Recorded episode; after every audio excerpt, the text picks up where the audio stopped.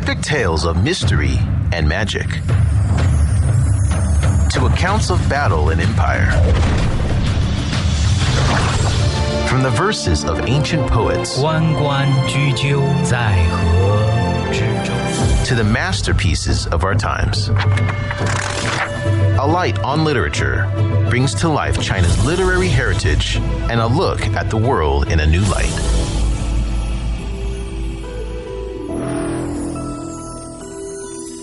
On today's A Light on Literature, we begin by presenting the book Two Years in the Forbidden City by Princess Derling. Derling was a daughter of Lord Yukeng, a Qing dynasty Manchu noble who served as the Minister of War during the China-Japan conflict in 1895. Later, he was Minister to Japan, a post he quit in 1898 to become President of the Chinese Foreign Office. A year later, he was appointed minister to France, where he remained for four years.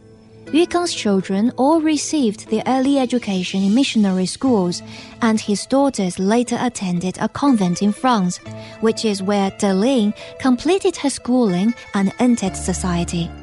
On returning to China, she became the first lady in waiting to the Empress Dowager Cixi, giving her the unique opportunity to observe and record the characteristics of this remarkable woman.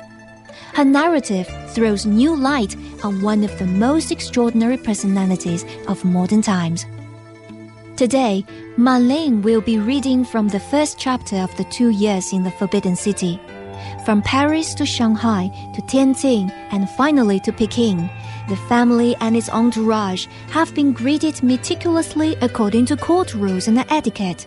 Exhaustion and fatigue seem to have been traded off by their immeasurable curiosity into a land with which they are not familiar, but is their ancestral home. For the family, and especially for the two girls, it's a ride into a future for which they have never prepared. Enjoy. Two Years in the Forbidden City. Chapter 1 Introductory. My father and mother, Lord and Lady Yukeng, and family, together with our suite, consisting of the first secretary, second secretary, naval and military attaches, chancellors, their families, servants, etc., altogether 55 people, arrived in Shanghai on January the 2nd, 1903, on the SS Annam from Paris, where for four years my father had been Chinese minister. Our arrival was anything but pleasant, as the rain came down in torrents, and we had the greatest difficulty getting our numerous retinue landed and safely housed, not to mention the tons of baggage that had to be looked after. We had found from previous experience that none of our legation people or servants could be depended upon to do anything when traveling, in consequence of which the entire charge devolved upon my mother, who was without doubt the genius of the party in arranging matters and straightening out difficulties. When the launch from the steamer arrived at the jetty of the French Bund, we were met by the Shanghai Tao Tai, the highest official in the city, the Shanghai magistrate, and numerous other officials, all dressed in their official robes. The Tao Tai told my father that he had prepared the Tianhe Kon Temple of the Queen of Heaven for us to reside in during our stay in Shanghai, but my father refused the offer, saying that he had telegraphed from Hong Kong and made all the arrangements to go to the Hotel de Colony in the French concession. We had had previous experience staying in this temple while on our way to Japan, where my father went as minister in 1895 and did not care to try it a second time. The building is very old and very much out of repair. It was a beautiful place in its prime, but had been allowed to go to rack and ruin. The custom is that the magistrate has to find a place and supply the food, etc., for high officials when passing through, and it is not exactly the thing to refuse their kind offer, But my father was always very independent and politely declined all proffers of assistance. At last, we did safely arrive in the Hotel de Colony, where my father found awaiting him two telegrams from the Imperial Palace. These telegrams ordered my father to go to Peking at once, but as the river to Tianjin was frozen, it was out of the question for us to go by that route. And as my father was very old and quite ill at that time, in fact, constantly under the doctor's care, the only accessible way via Tao was equally out of the question, as it was a long and most tedious journey and quite beyond his strength. In view of all these difficulties, he telegraphed that after the ice had broken up in the Peiho River, we would come by the first steamer leaving Shanghai for Tianjin. We left Shanghai on the 22nd of February and arrived at Tianjin on the 26th, and as before, were met by the customs Tao Tai of the port and numerous other officials, the same as when we arrived at Shanghai there's a very curious custom of reverence, which must be performed by all high officials on their return from abroad. Immediately upon landing on the shores of China, arrangements are made with the nearest viceroy or governor to receive their obeisance to Qin Shen An to worship the Emperor of Peace a Tao Tai being considered of too low a rank for such an honor. As soon as we arrived, Yuan Shikai, who was then viceroy of Chihli province at Tianjin, sent an official to my father to prepare the time and place for this function, which is an extremely pretty one.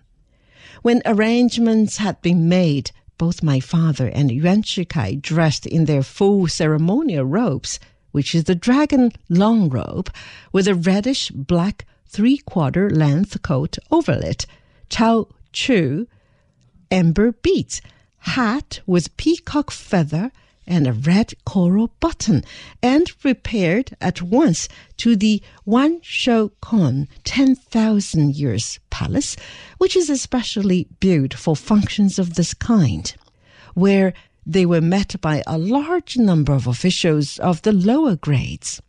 At the back center of this temple or palace stands a very long, narrow table on which are placed the tablets of the emperor and empress dowager on which is written wan sui, wan sui, wan wan sui. That's 10,000 years times, 10,000 years times, 10,000 10,000 years. The viceroy, or in this case, Yuan Shikai, and the other officials arrived first. Yuan stood at the left side of this table, and the others arranged themselves in two diminishing lines, starting from the front corners of the table. Soon afterward, my father came and knelt directly in front of the center of the table and said, Aha, Qing Shen An. Your servant gives you greeting. After this ceremony was over, my father immediately arose and inquired after their majesties' health, and Yuan replied that they were quite well. This closed the function.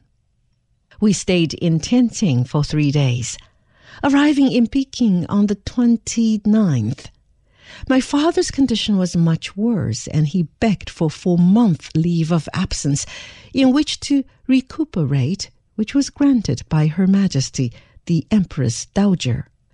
As our beautiful mansion, which we had built and furnished just before leaving for Paris, was burned during the Boxer Rising of 1900, entailing a loss of over 100,000 taels, we rented and moved into a Chinese house.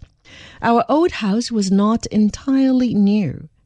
When we bought the place, there was a very fine but old Chinese house, the palace of a duke, standing on the ground, and by some clever rearrangement and building on, it was transformed into a beautiful foreign style house with all the fine hardwood carving of the old house worked into it.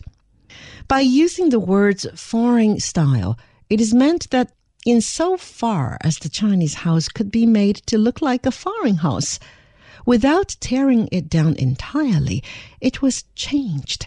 That is, the doors and windows, passageways, furnishings, etc., were foreign, but the arrangement of the house itself and courtyard was Chinese. This, like all Chinese houses in Peking, was built in a very rambling fashion and with the gardens covered about 10 acres of ground.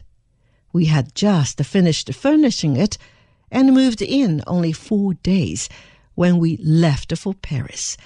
And it has always been a great sorrow to my family that we should lose this magnificent place after having spent so much time and money in building and beautifying it. However, this is only one of the many trials that a high official in China is called upon to bear. The houses in Peking are built in a very rambling fashion, covering a large amount of ground and our former house was no exception to the rule.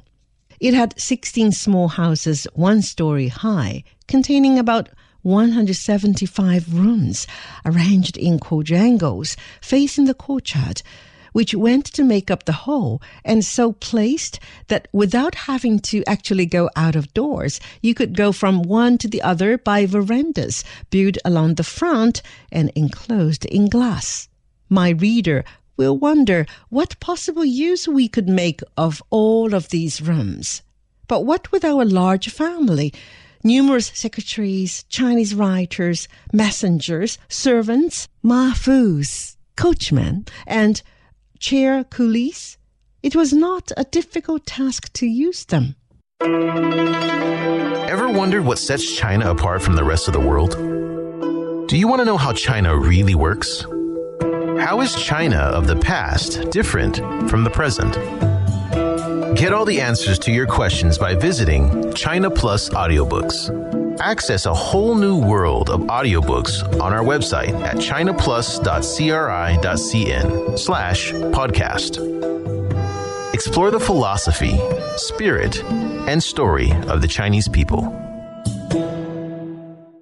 The gardens surrounding the houses were arranged in the Chinese way, with small lakes stocked with goldfish, and in which the beautiful lotus flower grew, crossed by bridges, large weeping willows along the banks, and many different varieties of flowers in prettily arranged flower beds, running along winding paths which wound in and out between the lakes.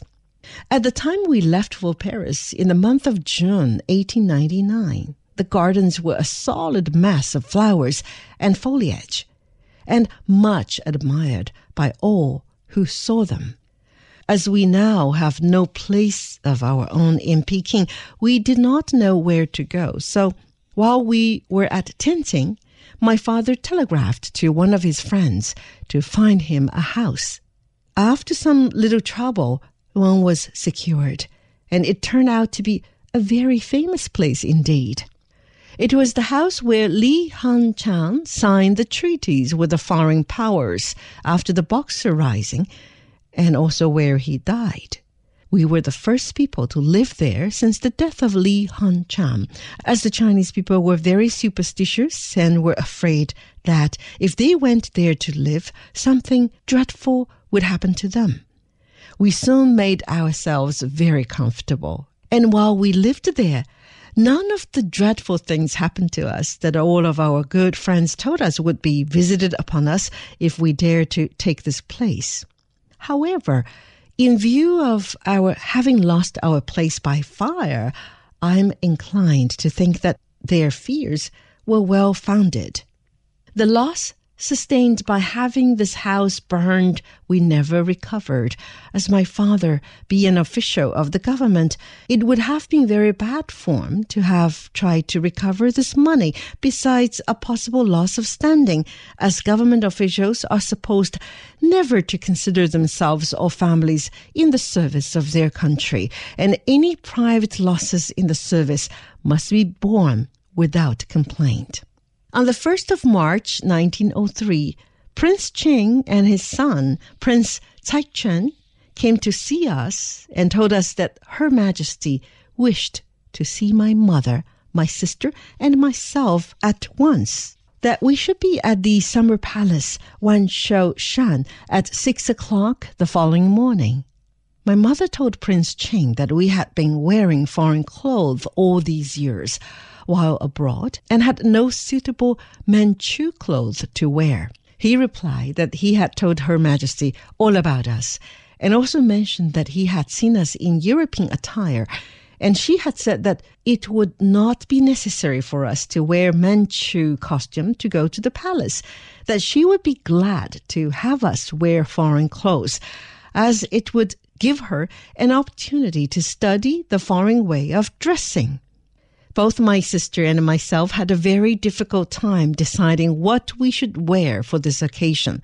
She wished to wear her pale blue velvet gown, as she thought that the color suited her the best. My mother had always made us dress exactly alike. Ever since we were little girls, I said that I preferred to wear my red velvet gown, as I had the idea it might please Her Majesty. After a long discussion, I had my way. We had lovely red hats trimmed with plumes and the same color shoes and stockings to match. My mother wore a lovely gown of sea green chiffon cloth embroidered with pale mauve iris and trimmed with mauve velvet. She wore her large black velvet hat with long white plumes. As we lived in the central part of the city and the only means of travel was by sedan chair, and the distance from our house to the palace was about 36 Chinese li, about 18 kilometers and a three hour ride. We had to start at 3 o'clock in the morning in order to be there at 6. As this was our first visit to the palace, Prince Ching's message threw us into a great state of excitement, and we were naturally anxious to look our best and to be there on time. It had been the dream of my life to go to the palace and see what it was like. And up to this time, I had never had an opportunity, as most of my life had been spent out of Peking, in fact, out of China. Another reason why this chance had never come before was that my father had never registered our names, my sister and myself, in the government book for the registration of birth of Manchu children, in consequence of which the Empress Dowager did not know until we came back from Paris that Lord Yu had any daughters. My father told me the reason why he did not put our names in this book was that he wished to give us the best education obtainable, and the only way he could do it was not to let Empress Dowager know. Besides this, according to the Manchu custom, the daughters of all Manchu officials of the second rank and above, after reaching the age of 14 years, should go to the palace in order that the emperor may select them for secondary wives if he so desires, and my father had other plans and ambitions for us. It was in this way that the late Empress Dowager was selected by the Emperor Xian Fan. We started at three o'clock that morning in total darkness, riding in four coolie sedan chairs, one on each side of the chair. In going such a long distance, it was necessary to have two relays of chair coolies. This meant 24 coolies for the three chairs, not counting an extra coolie for each chair to act as a sort of head chair bearer.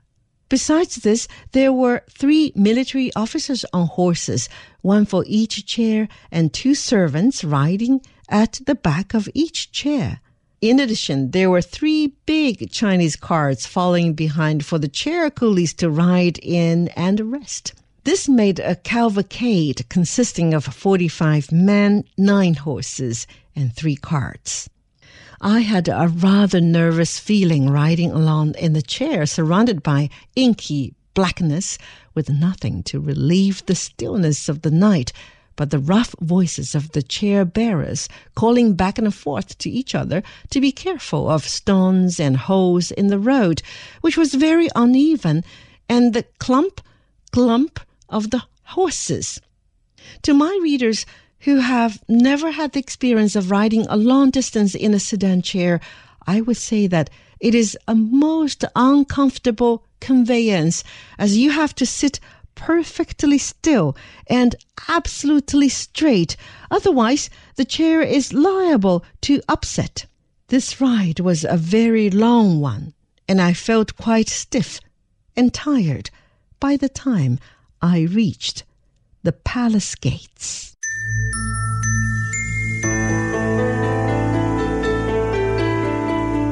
And that was the first chapter of Two Years in the Forbidden City, written by Princess De Ling and read by Man Ling.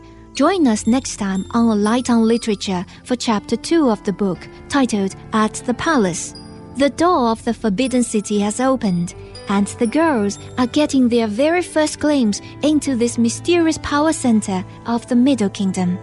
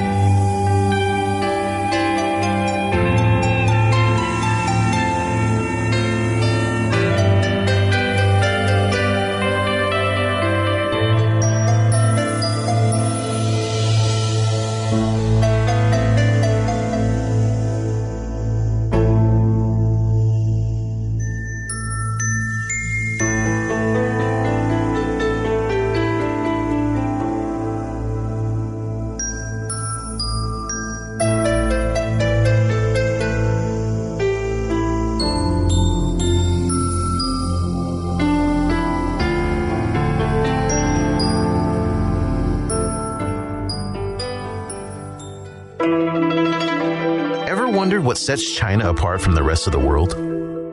Do you want to know how China really works? How is China of the past different from the present? Get all the answers to your questions by visiting China Plus Audiobooks. Access a whole new world of audiobooks on our website at chinaplus.cri.cn slash podcast. Explore the philosophy, spirit, and story of the Chinese people.